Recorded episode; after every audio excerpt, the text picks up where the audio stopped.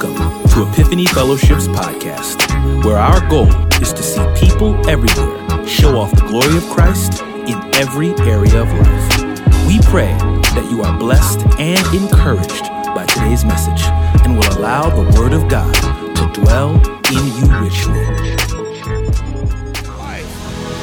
If any man be in Christ, he's a new creature. All things have passed away, and all things have become new.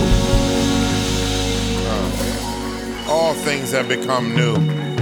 And the beauty of being in Christ is we get the joy of celebrating newness. Um, we don't have to fabricate newness. I know every season they have a new fashion stuff that's brought out, and they bring the fall fashion out, the winter fashion out, the spring fashion out. But the Bible says the inner man is being renewed day by day. And I love that reality. And um, that's the beauty of being in Christ. Well, remain standing. I'm excited. Y'all seem like y'all excited to be here today. Y'all sound like y'all excited to be here today. Amen. Amen. Amen. Amen. Amen. Well, I remain standing. I just got a few things before we dive in. Um, so don't forget anniversaries next week. We're asking that even outside we wear masks while we're congregated because we'll be closer together. Also, the variant is it moves in crowds as well, and it's a little more aggressive. And we want everybody to be safe. How many want to be safe? Amen. So we want to be safe, and and yet we don't want to stop what God wants us to do. I was really I was just praying the neighborhood this morning.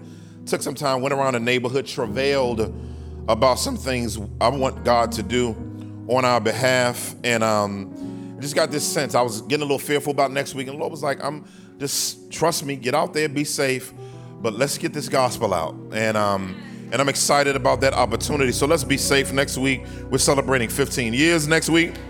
Um, so um, wanting us to wanting us to really, really honor God and realize that we've come a mighty long way. We've come a mighty long way. And so we'll have the outdoor gathering, of course, invite people. Um, uh, there's room because we got the whole block or two. We got two blocks blocked off. And um, so anyone can come, but we want to know how many. So get people to sign up. You know where the sign ups are because you're here. Um, block party, again, Pastor Guest told us free food, music, uh, bounce house, face painting. We'll do this safely and everything like that. Tons of sanitize out there. And we're providing free food. Food trucks is going to be great. Um, the Eagles game is going to be on the big screen. So, uh, fellas, you ain't got to go home. And you know how we do sometimes. We like, all right, the church is over. Bye. So, um, you know, but we can be out and we can watch the game and engage. Uh, we, I, I miss that block fellowship. And we haven't done that in a while. And let's do that in safe ways. Um, we'll, I'll have my team there making sure if you don't have a mask, we're going to pass you one out. And we're going to be very, very, very safe. All right. Turn with me to First Timothy, the fourth chapter. The fourth chapter, verses 1 through 10. We're still in our series. We're still in our series on um, um, deconstructing, deconstructing the faith. Let's read together 1 Timothy 4 1 through 10. 1, 2, 3. Now, the Spirit explicitly says that in later times some will depart from the faith, paying attention to deceitful spirits and teachings of demons through the hypocrisy of liars whose consciences are seared. Keep going.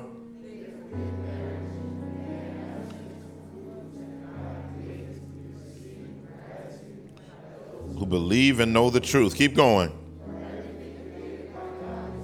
Yes. Since it is sanctified by the word and prayer. Yes, next.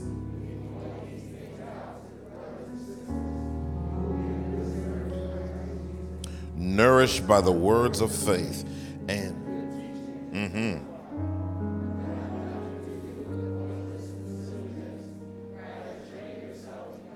Yes, training of the body is limited benefit, but godliness is beneficial in every way since it holds promise for the life. That's right.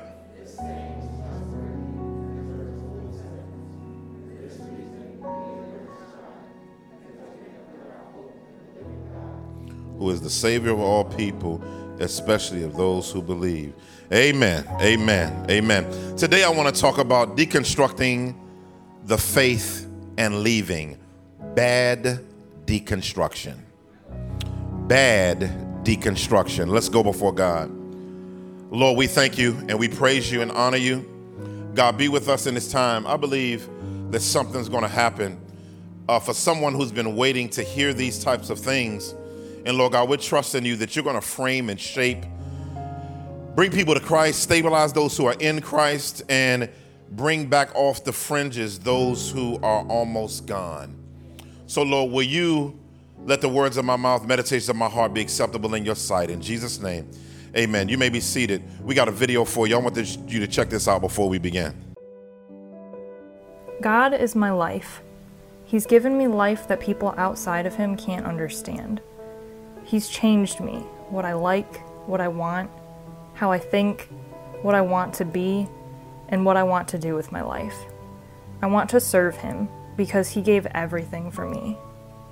There is nothing else I want to do with my life, and nothing else that is worthwhile, except to serve Him. I wrote those words at the age of 17 and meant every word of them. Never could I have imagined back then that someday I would ever reach a point where I would no longer consider myself to be a follower of Jesus. But uh, th- in the past couple of days, Joseph Solomon has stated that he is no longer a Christian. Um, so I grew up Christian. Um, I was like this church, like Bedford Central Presbyterian Church, like over there by Nostrand and And I have a, also a strong Jamaican background. Now, growing up, a lot of you know stuff is called obeah, mm-hmm. which is like you know it's like you know witchcraft and like also what they would consider like voodoo or a lot of African traditional religions. Mm-hmm. Now, there's not a lot of room for I would say a trans person being Christian, mm-hmm. and so growing up, I realized like you know this is just not for me. Like hell has been like a really big thing. It's like who I am. I'm on, I'm, on, busting hell wide open. right. Gasoline drawers. So it's like. They have many names and titles and ranks within their belief system.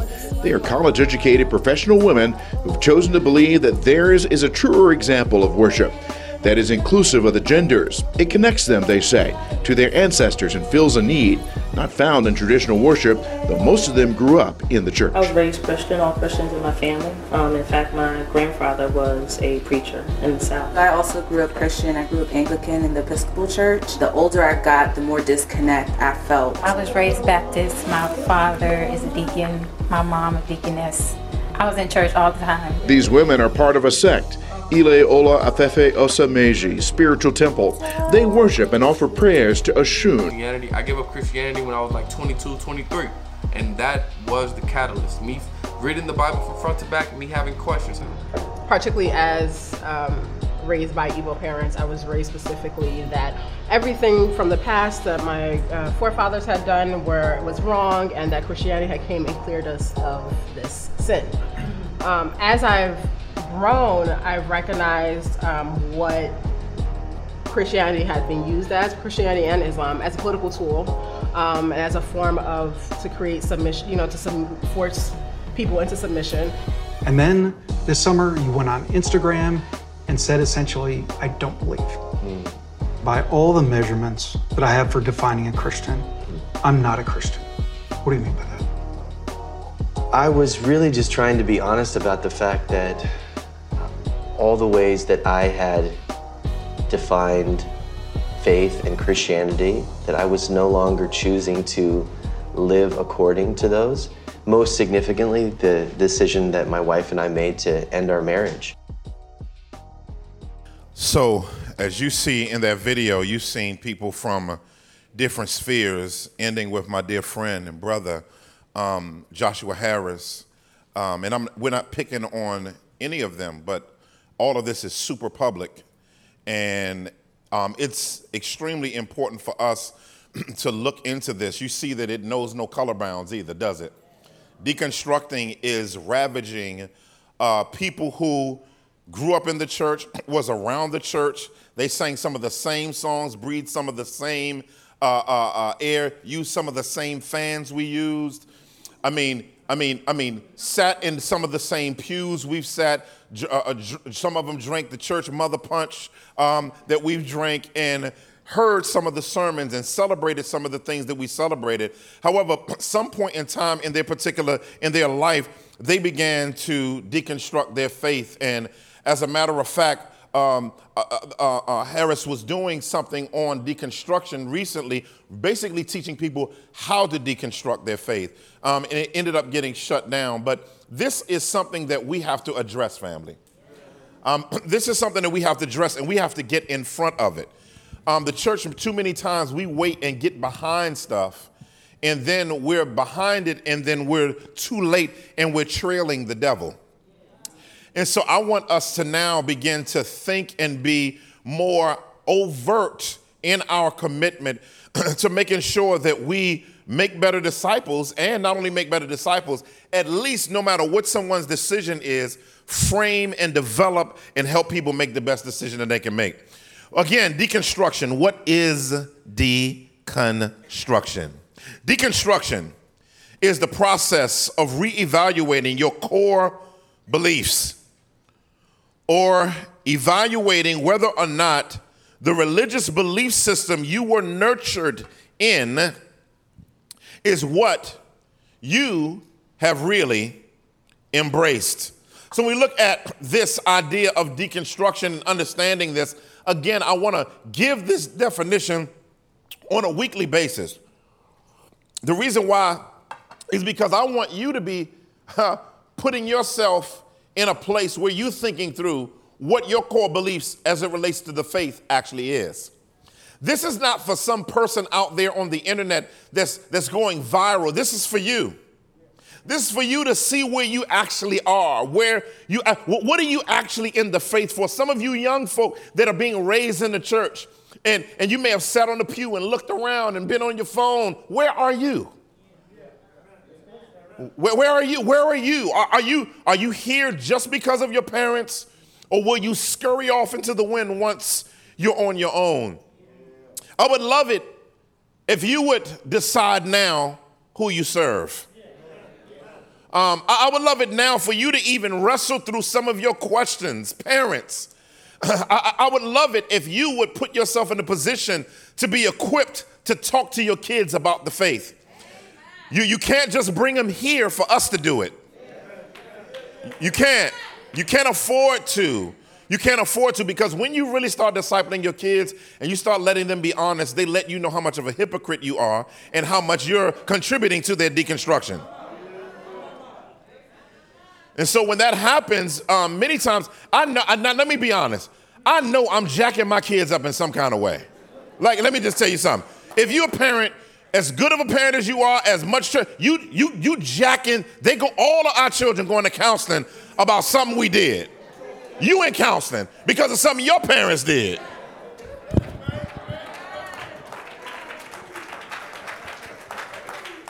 So listen, I don't care if you got holy water, holy oil, you speak in 10 tongues.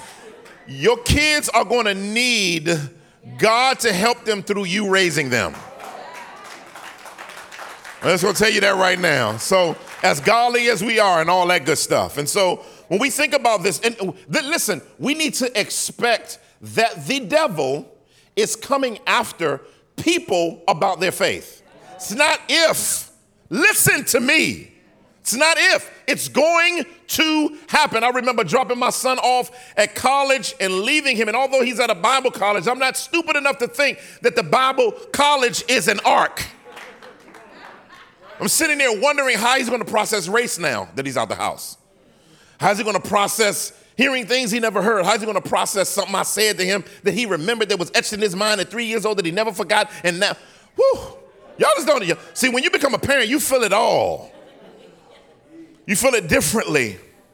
Um, so, what are the types of deconstruction? Again, deconstruction is Western deconstruction of Christianity, a, biblical Christianity, is deconstructing evangelicalism, it's deconstructing a theological tribe or camp or denomination of Christianity. Some of us have had some bad experiences in the Baptist church. Some of us had some bad experiences in the Pentecostal church. Some of us had some bad experiences in the non-denominational church that was trying to make sure it wasn't like the Baptist church, the Anglican church, and every that was supposed to be the better church because it was non-denominational. But they found out that non-denominational as a title doesn't stop people from being frustrated with it. Listen, we all think we can rename something and make it better than what it was, but then we realize that we need Jesus just as much as the denominations need Jesus. Listen, the church will make mistakes. The question is, how will we nurture people to process that? See, that's that's key, right? Y'all with me, right? Not only did that, triggers for deconstruction. What are some triggers? Fellas, I'm gonna go through different ones. I'm not gonna go through all of them, but y'all can put them up there. Triggers for deconstruction. Number one, the problem of evil and suffering. Why did God let this happen to me? Why did God let me get molested? If He's God, He saw what was done to me. Deconstruction. He can't exist. If I got raped, He can't exist. Church hurt. Church hurt hurt worse than family hurt. I don't know what it is about church hurt because church hurt hurts because there are principled expectations that get violated, whether it was on purpose, by accident, or perceived. You hear me? And then what ends up happening is instead of letting God, believing God for reconciliation and restoration, that becomes the marker for what Jesus and his church is like.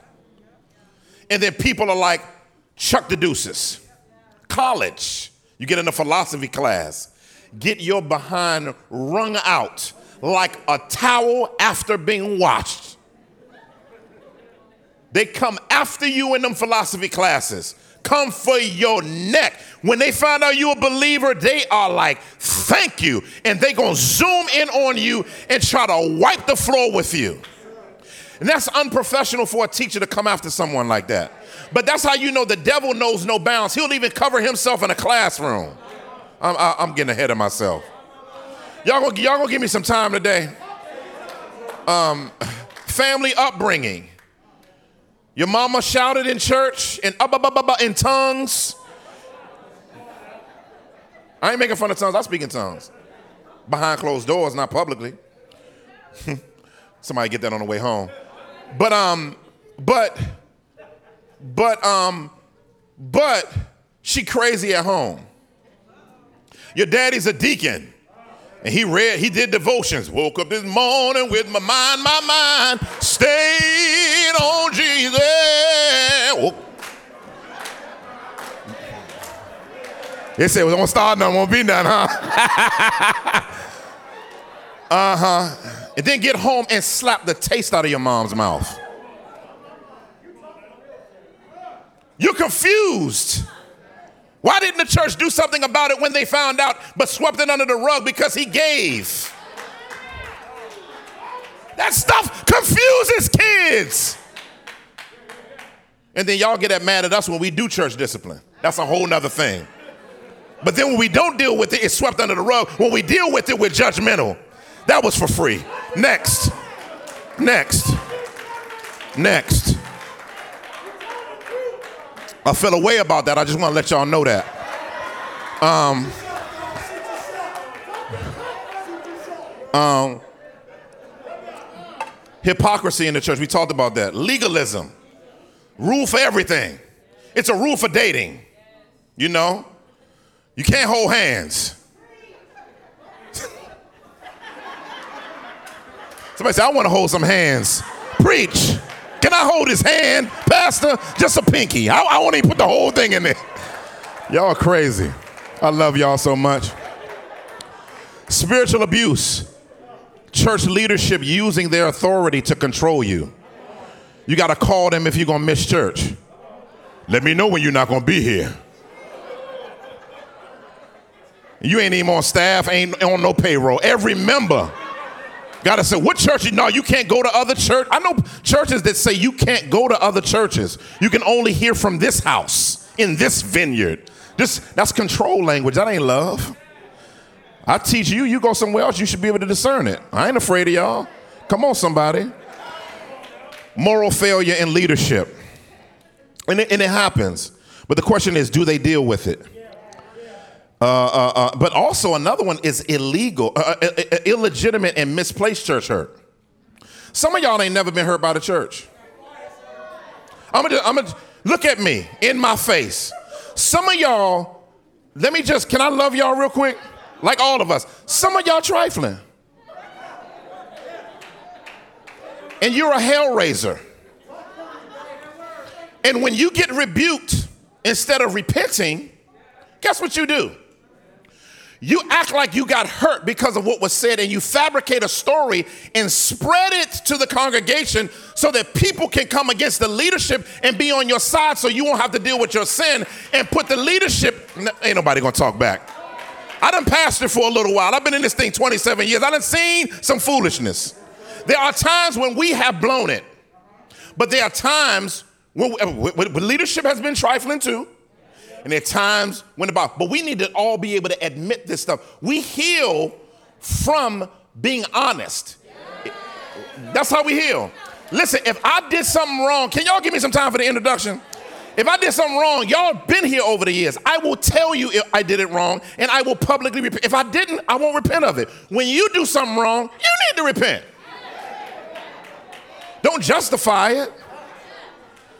I'm alone in this place. So Paul, Paul prophesies something. He, he, he writes to his son in the ministry. When you've raised somebody in the faith, um, you're always wondering what they're going to do with it.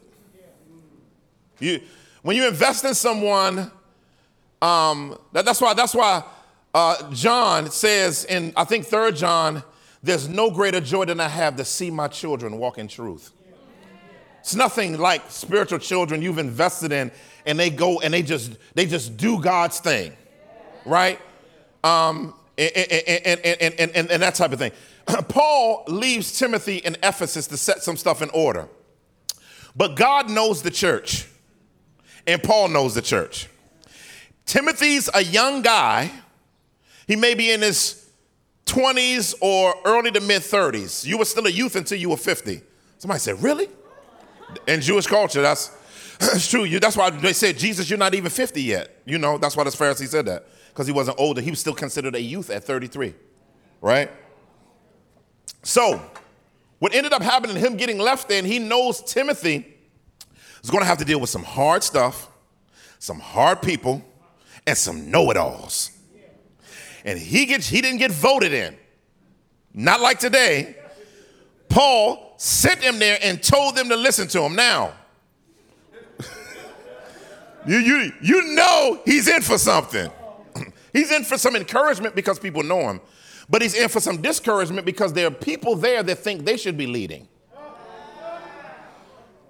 and so, what they will do is instead of following God, they'll undermine Timothy's leadership. So he's, he's trusting that Timothy's sturdy enough for the job. All right? So I got one point, one point only. I got one point and one point only. Bad deconstruction is a spiritual problem that demands a comprehensive solution. bad deconstruction, we'll talk about it in a second, what bad deconstruction is. I'll give you plenty of examples is a spiritual problem that demands a comprehensive solution. Verse 1 of chapter 4. Now, the Spirit explicitly says, I like, I like that. You know, Paul rarely says that, even though he speaks under the Spirit a lot. It's funny that the Apostle Paul, who heard from the Spirit a lot, only said one time the Spirit explicitly says in all 13 letters. Some of us be just saying the Spirit says stuff all the time. He said it one time. Other time you see the Spirit saying something is in Acts 13. The Spirit said, set aside for me, Paul and Barnabas, right?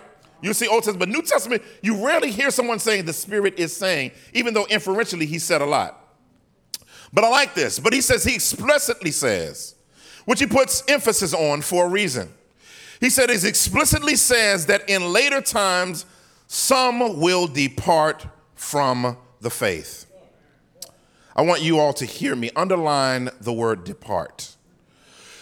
if your, your translation may say fall away.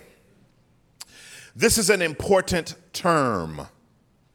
It's the word where we get the word apostasy from. Apostasy, apostasy is a huge word. Now, let me let you know this. Not all, before I define this, not all deconstructing is apostasy. Hear me. But no matter the reason, whether the church's fault, in hurt, or outside entities, it is apostasy, and God will hold you responsible for your apostasy. What is apostasy? To abandon or distance yourself from the Christian faith, Jesus, and the church. Do you hear me? To abandon or distance yourself from Christianity, the church, and God, right? Why is this important? Because Paul gives this prophetically. they believe that they were in the last days, and, and this came in waves, but I believe that we are in some of those later times. I, I, I, it's no way you can look around and not see the prophecy coming to pass. The prophecy is coming to pass through so many different mechanisms in our culture, which we'll explore in a second. But this abandonment, we have to begin to think through it prophetically. And why is it happening? What's going on? That's why you have to be wide awake as a believer so that you can have one eye on the, you need to be cross eyed Christians. It's, it's okay to be cross-eyed kingdom-wise. You got one eye in the Bible and you got another eye in this world seeing what's going on. And finding, it's fun, it's kind of good to find out that you're not crazy when you start reading the Bible. The Bible every now and then will let you know that you're not lo- losing your mind. A, a further definition of it is turning against God as evidence of by abandonment and repudiation of former beliefs, repudiating what you formerly believed. One of the things that many of us don't know, and this is why I'm some, some of you wonder why we believe in truth and spirit. We believe in truth, and why we talk about doctrine all the time is because the average Christian does not understand the Bible. They don't understand who Jesus is. They're wondering why we believe in the Trinity. They're wondering why we believe in the infallibility of scripture. I, can go on and on about that. It's important that you're convinced of those things because you don't want to learn them through doubting. Let me, let, me, let me explain something. So if you've never known why Jesus is God, somebody comes to you and say Jesus never existed, but you never knew where in the Bible Jesus was God and where in history outside of the Bible where we have evidence that Jesus' name is historically mentioned, not in the messianic sense, but the character existence sense, your faith will be pulled out from under you. And so what begins to happen is, is we begin to learn the faith from a doubt standpoint. Instead of being already solidified in the faith, and the onslaught comes and something comes up that we don't understand or know, and then we say, hold on, let me go back to my stuff and look at it. Many of us don't have any evidence because we haven't learned it. And what ends up happening is the, the information that you're getting, contrary to what you're supposed to believe, begins to become your foundational formation. I said something there. And so that's what's happening with a lot of this deconstruction is a lot of our foundational formation is formed in the realm of doubt, not being stabilized through biblical discipleship. And so what ends up happening, these, these things were prophesied. Look at listen to Paul in 2 Tim, 2 Thessalonians 2, 1 through 3, I think. He says, Now concerning the coming of our Lord Jesus Christ and our being gathered to him, we ask you, brothers and sisters, not to be easily upset or troubled either by a prophecy, because some of the stuff that happens happens in the church by liars who prophesy, not prophesy. Uh oh. Or by a message or by a letter supposedly from us, the lost books of the Bible. Y'all by y'all, I'm by myself. Allegedly, that the day of the Lord has come. Seven day Adventist said the day of the Lord came in the 1800s. Y'all ain't listening to me. Verse 3 Don't let anyone deceive you in any way. Why? The only way not to be deceived is to be taught before you're deceived and studied. For that day will not come unless the apostasy comes first. So there, there, there is going to be an apostle. I'm not, I don't, I don't care. Somebody said, what do you believe? Are you premillennial, postmillennial? Are you pre-trib? I don't, I just believe Jesus is coming back and he's setting up a kingdom. Like, we're not gonna argue about all of that long as we agree he's coming back. But we do understand that there are things that are going to happen, whether you believe they happen before, after a millennium, after a rapture. I don't care about that. But listen to what this is saying, because I know some of y'all, which one are you? You know, because some of us, you know, are eschatologically nerdy, and I don't listen, Jesus coming back. Okay? so apostasy, though, says sometime before Jesus returns, there's going to be a major apostasy. So I want you to see what's going on as prophecy. Now, y'all know I don't usually say, I'm not the person that sees a prophecy under every brick. Oh, see what the president happened over in Isaiah, I, you know, see what happened in Afghanistan? See, that's the, that's the, that, see them, them, them, them locusts is really helicopters. You know, you know, like I'm just saying, there's people out there that's like that.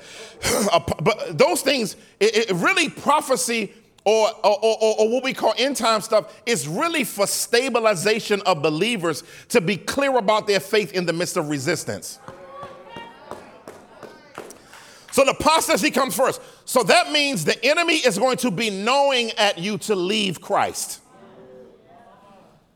It's going to amp his way up. It's going to be more YouTube channels for you. It's going to stuff you ain't, it ain't even in your algorithm going to show up.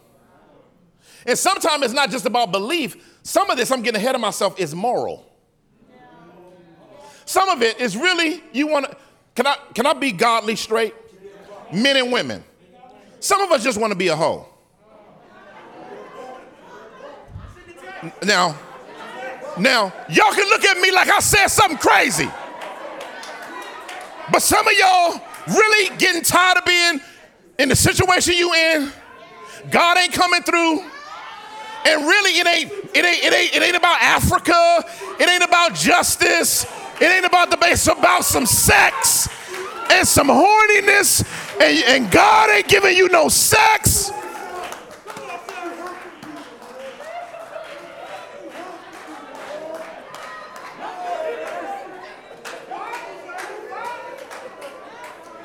Help me, Father.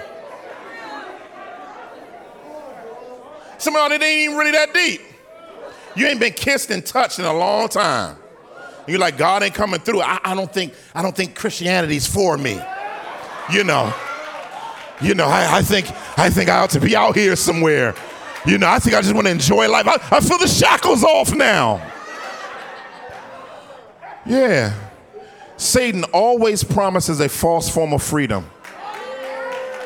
Oh, I'm getting ahead of myself. Are y'all gonna give me time today? I'm talking too much. Help me, God. Jesus says in Matthew 24, this is the Savior talking. All of it's important equally. This is what the Savior tells his disciples in answering their questions. He, they ask three questions. This is part of their question being answered. Verse 9, chapter 24. Then they hand you over to be persecuted, and they will kill you. You will be hated by all nations because of my name. Then many will fall away. That's apostasy. That word fall away sometimes it's translated that or depart. Betray one another and hate one another. Many false prophets will rise up and deceive many. Do I have time to say something about this? Some of you listen to foolish reels. Y'all, I don't under, I'm gonna just say this for the, this the last I'm gonna say this. I don't see how you sit under me and listen to some of the fools y'all listen to. I mean, I, I just, I'm like, I, I, don't, I don't even, how does that even enter your frame? These false, pro- listen, most prophecy in the Bible was not individual. Listen to me. Most prophecy in the Bible wasn't personal. The only time it was personal if the person had national impact for the kingdom. David having a prophecy on him was about the kingdom, not David. Paul being prophesied over by the people of him going to Jerusalem was about the kingdom, not Paul. Hear me. And some of you go in these churches, come, come here, come here, come here. Lift your hands, lift your hands, lift your hands. And then they start ah, over you and walking around you and, and speaking in tongues all out of order in the public service. And you just say, you you so hungry. Oh God. I'm, I'm, I'm talking too early. and what ends up happening, you, you, you get so emotional because you want to hear anything. God told me that in 72 days, you're like this, oh God, and God, there's, there's, there's two ladies in your life. Of course there is. But somebody in the mouth. There's, of course, there's two ladies in everybody's life.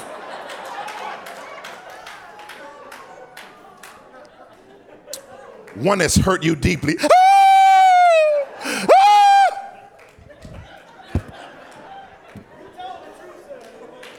And then they slip in false doctrine because they emotionally touched you, man or woman. I'm not singling out women like you're gullible, men do too.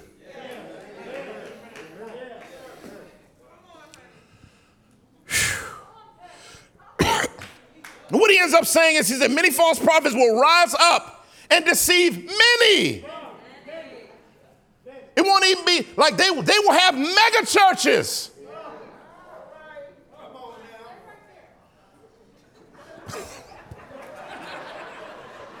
Help us, Lord. Many will have large congregations. It says, because lawlessness will multiply, the love of many will grow cold. Listen to the word. But the one who endures to the end will be saved. Hang in there. Listen, some of you right now, you feel like you're crazy because everybody around you is getting deceived. Hold on. Hold on. Uh, we got ground to cover. Oh man. The Spirit explicitly says that in later times, some, somebody say some, don't mean everybody, means some will fall away from the faith. What is the faith? Those core truths that stabilize us in knowing what Christianity and the faith is faith in Jesus Christ, faith in his person and work, faith in the reality of him being the true and living God, faith in the sufficiency of the word, faith in, faith in the fact that salvation is by grace through faith alone. This is very, very important.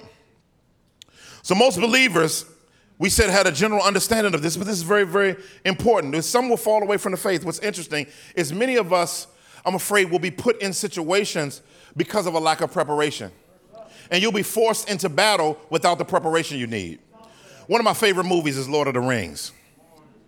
And in Lord of the Rings, there's a point to where the enemy, the Uruk-hai, are coming and they're, they're storming this city and they're about to take over. And before they come, as they're marching, they're marching. You know, there's about a hundred million of them just marching, right?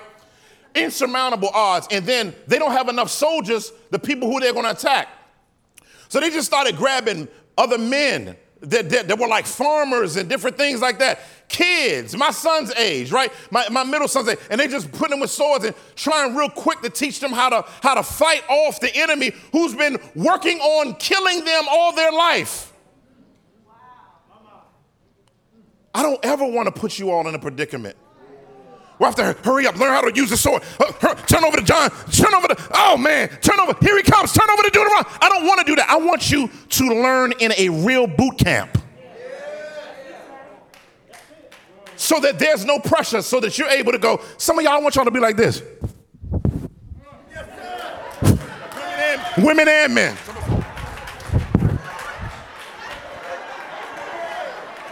Come on, devil. What? I want you to be able to go off. I want you prepared. I want you to some, you know, some Matrix joint. I want you ready. Said paying to deceitful spirits and teachings of demons. Remember what I told you about Satan. Satan was not a praise and worship leader. He was a military strategist. He did not lose it when he came to earth. Whether you believe demons are, dis, are, are, are fallen angels or disembodied giants, whatever you believe they are, they're evil spirits. They are in Satan's kingdom. And Satan has trained them. How do I know? Because when they told Jesus in Matthew 12, listen to me, they told Jesus in Matthew 12 that he cast out demons by the spirit of Beelzebub. And what he began to say to them was that doesn't make sense for Satan to cast out Satan. Satan wants Satan in where you're trying to, where you're saying, I cast him out. And he said something interesting. He said, A kingdom divided by itself will fall. He wasn't talking, he was inferentially talking about what we need to be, but he was also giving us a hint at the fact that the devil is a master organizer in his kingdom. That means his master efforts, he's having class with demons. Are y'all hearing me? About us, about strategy or stratagem, if you will to tear us down and to destroy us. And so these demons are coming in telling you, black woman, you God. Black man, do you know you're the original man, the Asiatic black man, the cream of the crop of the earth?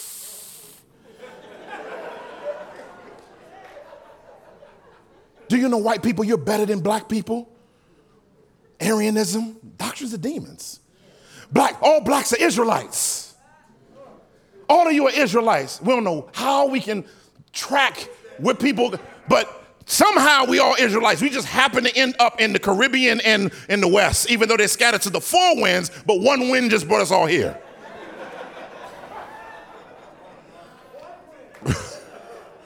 Doctrines of demons comes in subtly.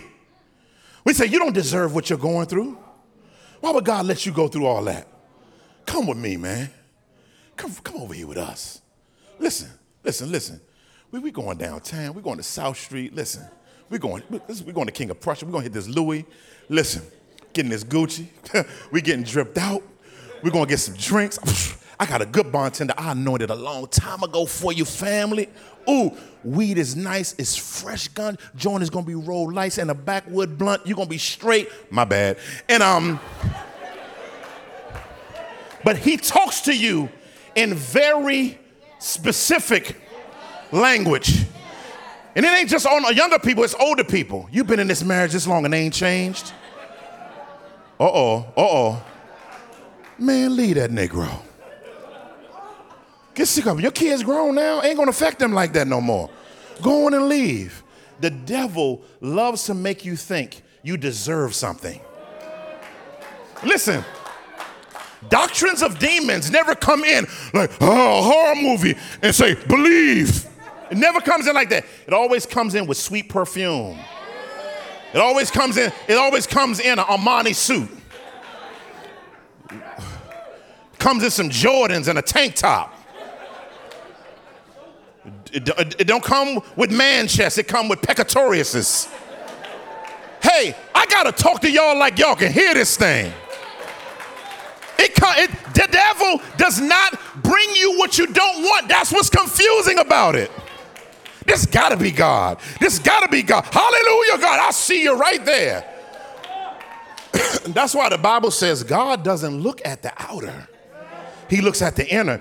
Listen, the believer, you have to turn your discernment meter up.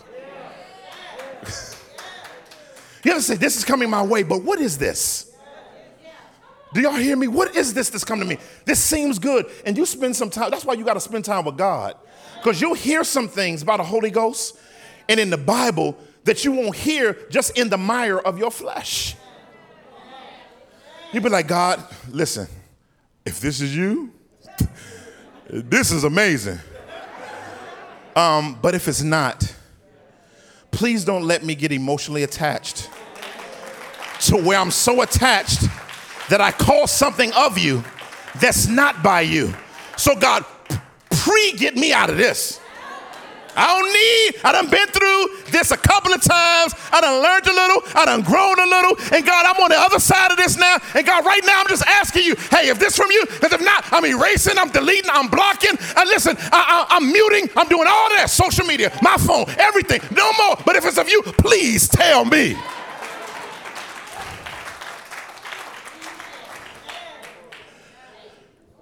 but the devil loves to talk slick to you. He loves to. I got more, but I gotta, I gotta, I gotta begin transitioning this. Um, one of the things that we see also as modern day lies is the prosperity gospel. That God promises you healing all the time, and that He promises that every Christian will be rich. But I had a savior that said, Foxes have holes and bird have nests, but the Son of Man has nowhere to lay his head. I, I, I, I got a savior. That's, that's what happened to him. The Bible says one of the signs of a false teacher in 2 Peter chapter 2, verse 14, it says that they are trained in teaching greed. Read it when you get a chance. It said they're trained in it. They'll say, now, now, now, right now, I feel a thousand dollar anointing in this place. Doctrine of Demon. And um, if you give, God promised me that I'd prophesy. Now, when I look at the Bible, and the word of the Lord came to Samuel and said, Samuel, go. Samuel went down to the house of David. He didn't say, uh, Jesse, let me first get an offering before this prophecy. All right, y'all not gonna listen to me. It's in the Bible. Uh, uh, another one is law of attraction. Oh, I'm going over. I can't. I'm got to stop now. law of attraction. Listen, put out in the atmosphere of the world what you want, and it'll boomerang back with you. The law of attraction. That's voodoo. That's intellectual voodoo. new age religion, new thought theology, sinless preaching is a doctrine of demons. Sinless preaching and self help preaching. No Jesus. You never did any wrong. There's no repentance. There's always God has something for you. That's a doctrine of demons. The Bible says if you have if you say you have no sin, you are a liar and the truth isn't in you. Use your Bible family. Use your don't be afraid to discern anybody even me discern it. That's what the Bible says. You have an anointing that you don't need anyone to teach you. It means affirmation of what you're being taught. You have the ability as a priest and priestess to discern and, uh, to assert and discern what's truth and not truth. Huh. Willful eisegesis. I heard one dude said, "God is not God is not three. He's nine. He's a Trinity within every person of the." I said, "Get him, Lord, help me." I, I, I just, Lord, I, manifest destiny you giving yourself destiny versus seeing what God has given you and maximizing and seeking Him to function in your purpose. The Bible says your steps are ordered by the Lord. So, how can you have manifest destiny of making yourself go somewhere? Uh, there's a lot of stuff I want to do. Listen, I want to be in Jamaica tomorrow. Babe, let's manifest that. Right? Positive affirmations. Let me explain something. There's a difference between faith, there's a difference between getting in God's word and asking God for something and believing that you are the source. God has given you power outside of his sovereignty to source your own destiny. Meaning, my positive affirmation for the day, which I say in the morning, is I will be a, I will be a business owner today. I will be a multi-billionaire within three years. I will, I will, I will, I will, I will. And positive affirmations are always man-centered, never God-centered. Which makes positive affirmations demonic is it makes you think you're the source. Anything that, that that's that's a mild form of deconstruction where you uproot God as the object of your faith and make you the object of your faith. And, and, and, and not having enough faith never stops something from happening. If you have the faith the size of a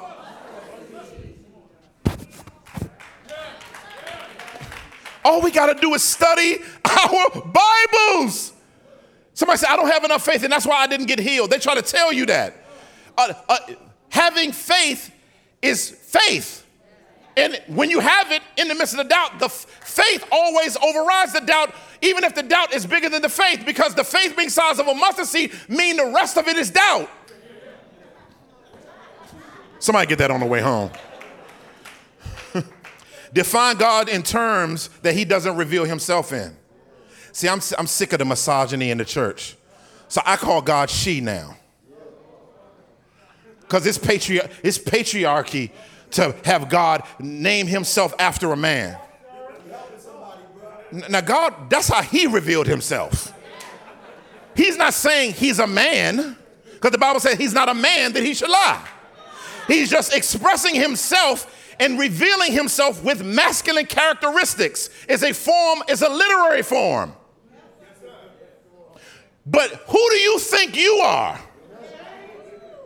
When you gonna tell God that He's not to reveal Himself in the way He revealed Himself, as if God is scared of a patriarchal society? God doesn't have to reveal Himself in the cultural way for people to receive Him if the cultural way to perceive Him in is against what He is principally. Are y'all hearing me? This is super important. Oh, I gotta, I gotta get out of here. Things demons tempt you to despise, though. These are some things they tempt you to despise. And then I'm gonna go to the positive side. Demons tempt you to despise prayer, to despise it, to make you think it doesn't work. prayer doesn't work. Stop doing that. Just, just spend more time on Instagram. Go on that hashtag you like community, being around other. See, I don't like the church.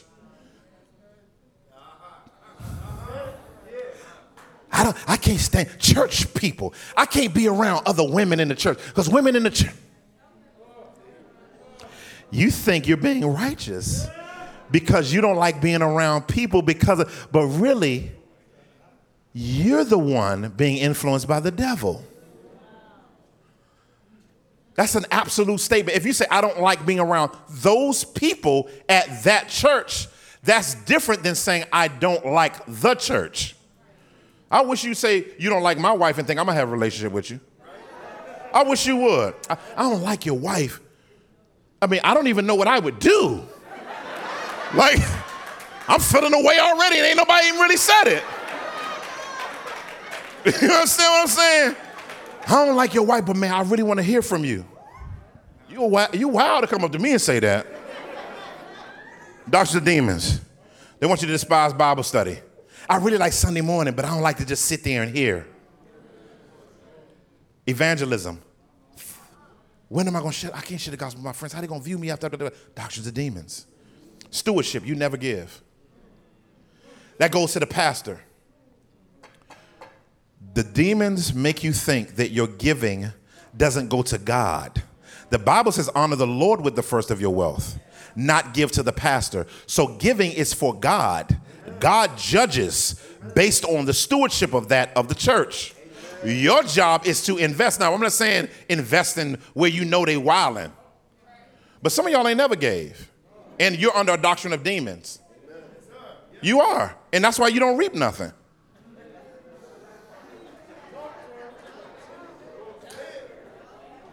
I'm just telling you. I'm not saying the windows of heaven are closed and you curse with a curse. You're calling. Oh, that's that's under the law.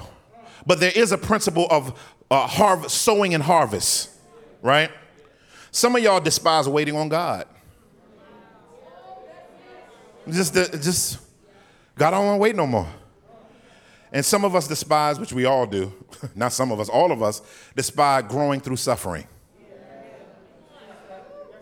Oh, I got to move. He says their consciences are seared. They forbid marriage and demand. Are y'all still with me? Demand abstinence from foods that God created to be received with those with gratitude for, by those who believe and know the truth. What is this? This what they do is doctrines of demons pervert what's created for something else. So he said he, he names marriage and he names food, right?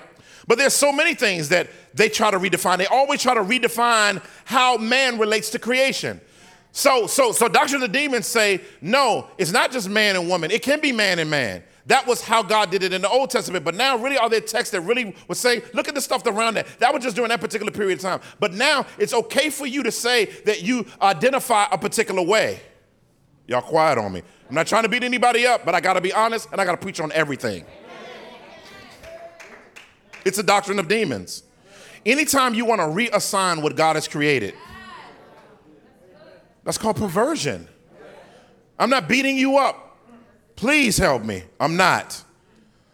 You know, family relations, spirituality, religion, God, ethnicity. When you want to make your ethnicity bigger because of white supremacy, then Bible. It's a doctrine of demons. When you when everything is about being melanated. When you more melanated than sanctified. Let's make it plain. But then it's a doctrine of demon to, uh, to, to, to believe that sin hasn't happened to those minorities as well. White supremacy is one of the biggest demons in there because it's blind.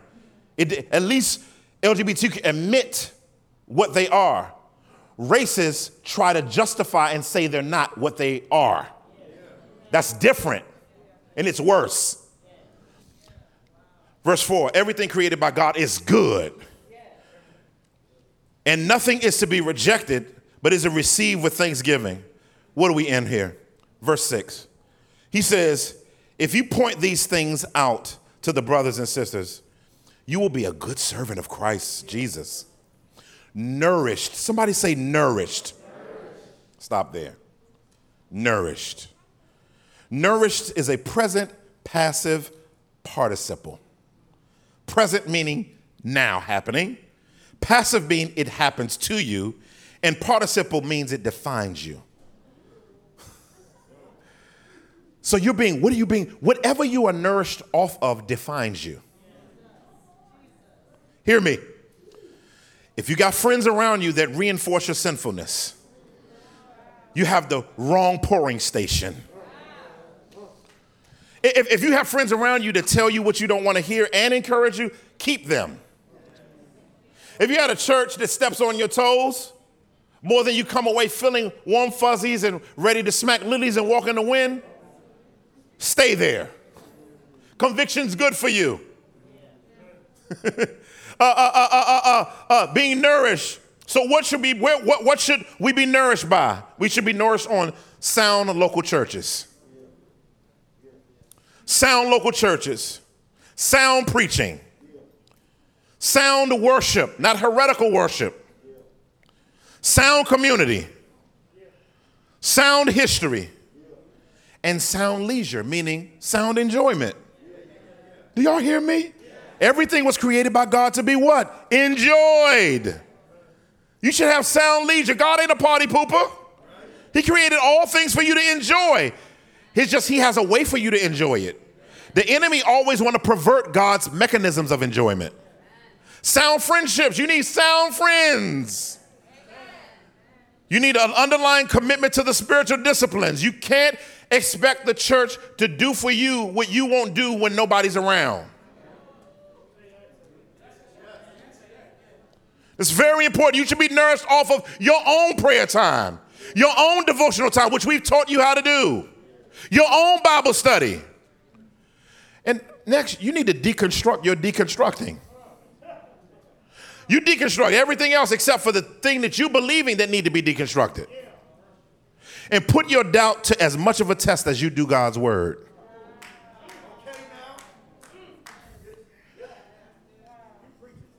And the reality of God's love for us in Christ. Sometimes we put that, we need, we, we need to be nourished off of that. So things to be careful of. I'm done. I'm done. I'm done. Pos- processing your deconstruction in isolation. The Bible says, the Bible says, He who isolates himself seeks his own desire and breaks out against all sound judgment. So don't do it alone. That's bad deconstruction. Because you t- your doubt is talking to the bad information. Run from run to God and healthy saints with your questions, Ephesians 4. Knowing that deconstruction it's multidimensional. Look at this. Engaging your deconstruction these ways intellectually, emotionally, psychologically, and spiritually. It needs, it needs to be engaged on every level. If it's a hurt, it needs to be engaged emotionally and psychologically. We'll, we'll, we'll get to that in the coming weeks.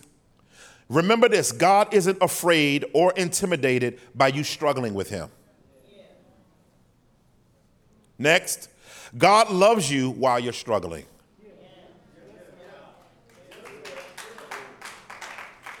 While you're struggling, He loves you. And last, just because, listen to this one, just because the church you are in and leadership you are under doesn't take your deconstruction seriously, doesn't mean that God and another ministry won't. Stop making a church the church. I'm done. And Christ's death on the cross and his resurrection from the grave is sufficient to restore you if you don't know him. I'm done. Father, um, my hope today, um, I know this was a ton. I know it was a ton, but um, Lord, we had to work through it. I remember my pastor going to Africa and him preaching for 45 minutes, Lord, and sat down, and the preacher came up to him and said, They've walked two hours to hear the word. They need more. Um, Lord, help us to hunger and thirst for righteousness. You promised that you'd fill us. Lord Most High, maybe there's someone here today that doesn't know you. That they're doing that bad deconstruction and isolation. Maybe you're on the screen today. We present to you Jesus Christ. Some of you already, I ain't got to tell you about sin. You already know you, you, we, we, we, you know we imperfect. You know we a mess. But that's not the end of the gospel. The gospel is not just that. The gospel is about newness of life. The gospel is about Christ being with you, Christ struggling with you, and Christ putting you around people that you'll have to forgive. They'll have to forgive you, but you'll have to walk together in love. The gospel does that. The Christ, the gospel gives you victory over stuff you're wrestling with. God says, Come to Him today. He said, Come to me, all you who are heavy laden, I'll give you rest. Maybe you're under the sound of my voice in this room. For those online, the Surge team is going to put a link in there. We want to talk to you if you want to trust Jesus.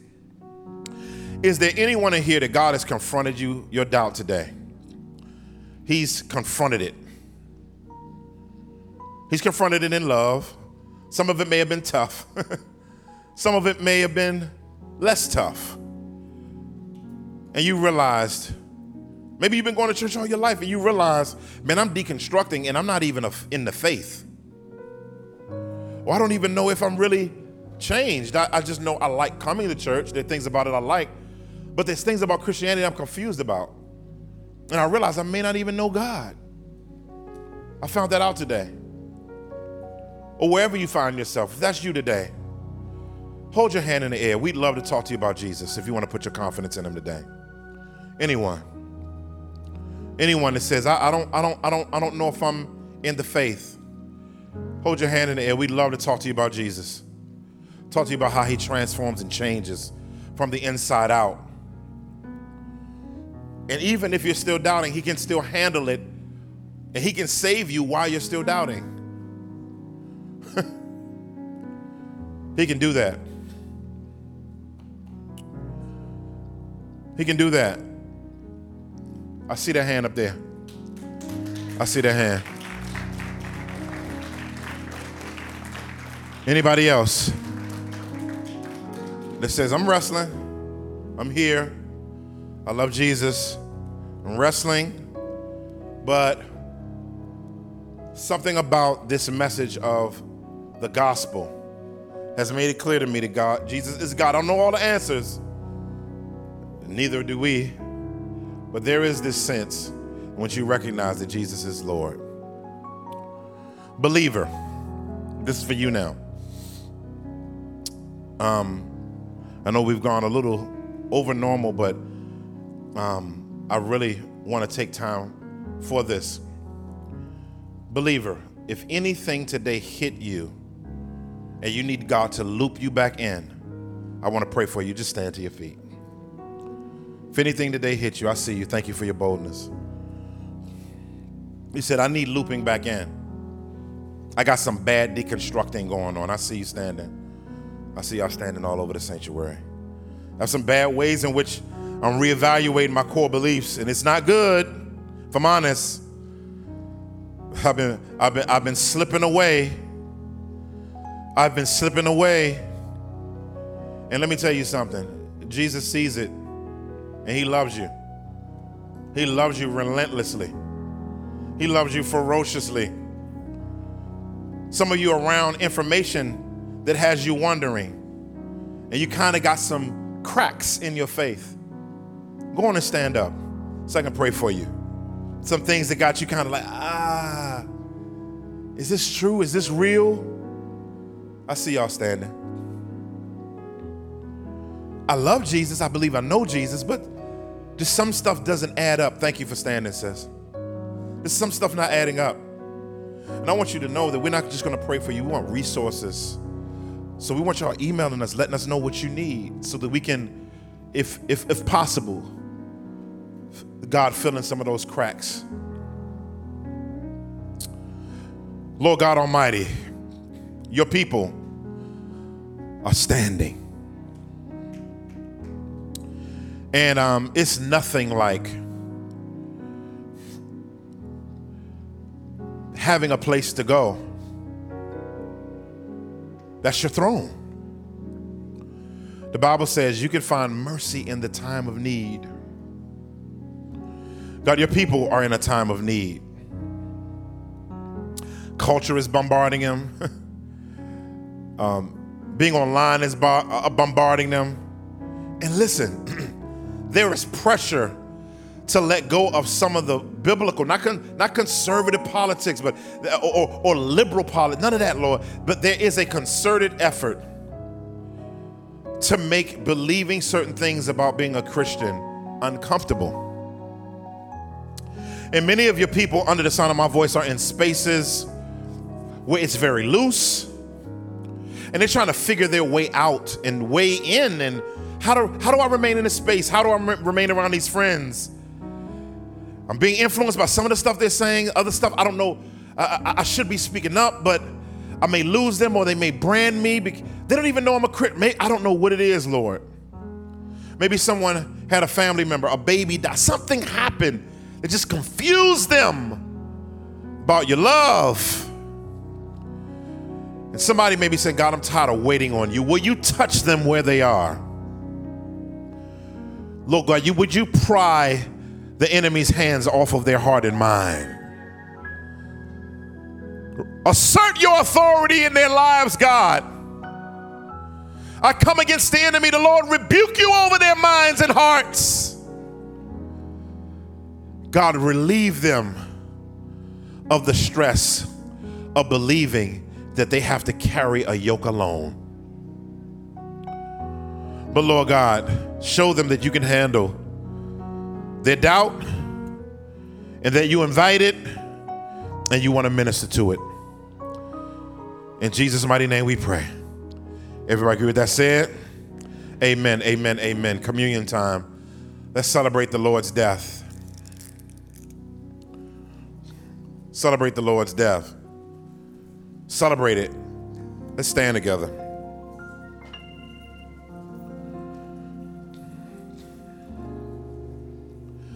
I know we take communion every week so it can become rope, but communion is your reminder of who you are.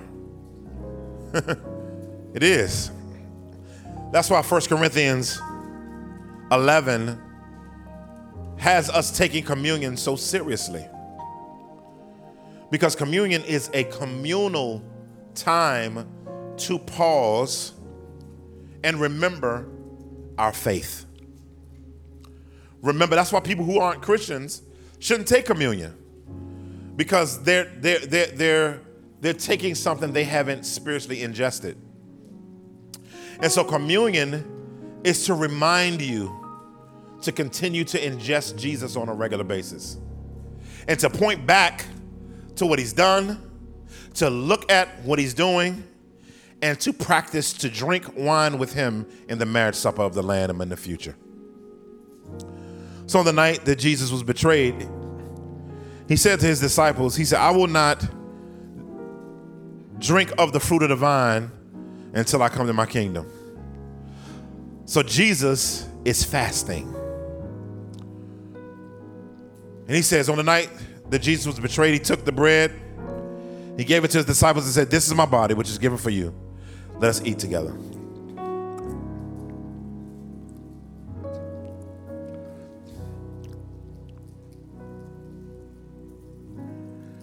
After the meal, he took the cup. He raised it and blessed it. Said, This is my blood, blood of the new and everlasting covenant, which is shed for you and for many for the remission of sins. Let us drink together.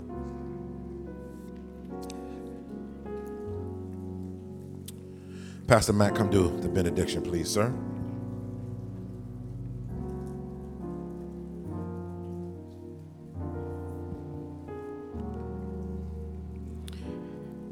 Now may the God of peace, who brought up from the dead our Lord Jesus, the great shepherd of the sheep, through the blood of the everlasting covenant, equip you with every good with everything good to do his will, working in us what is pleasing in his sight.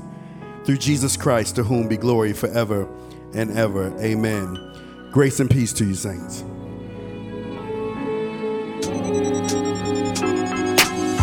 Hello, this is Dr. Eric Mason, founder and pastor of Epiphany Fellowship.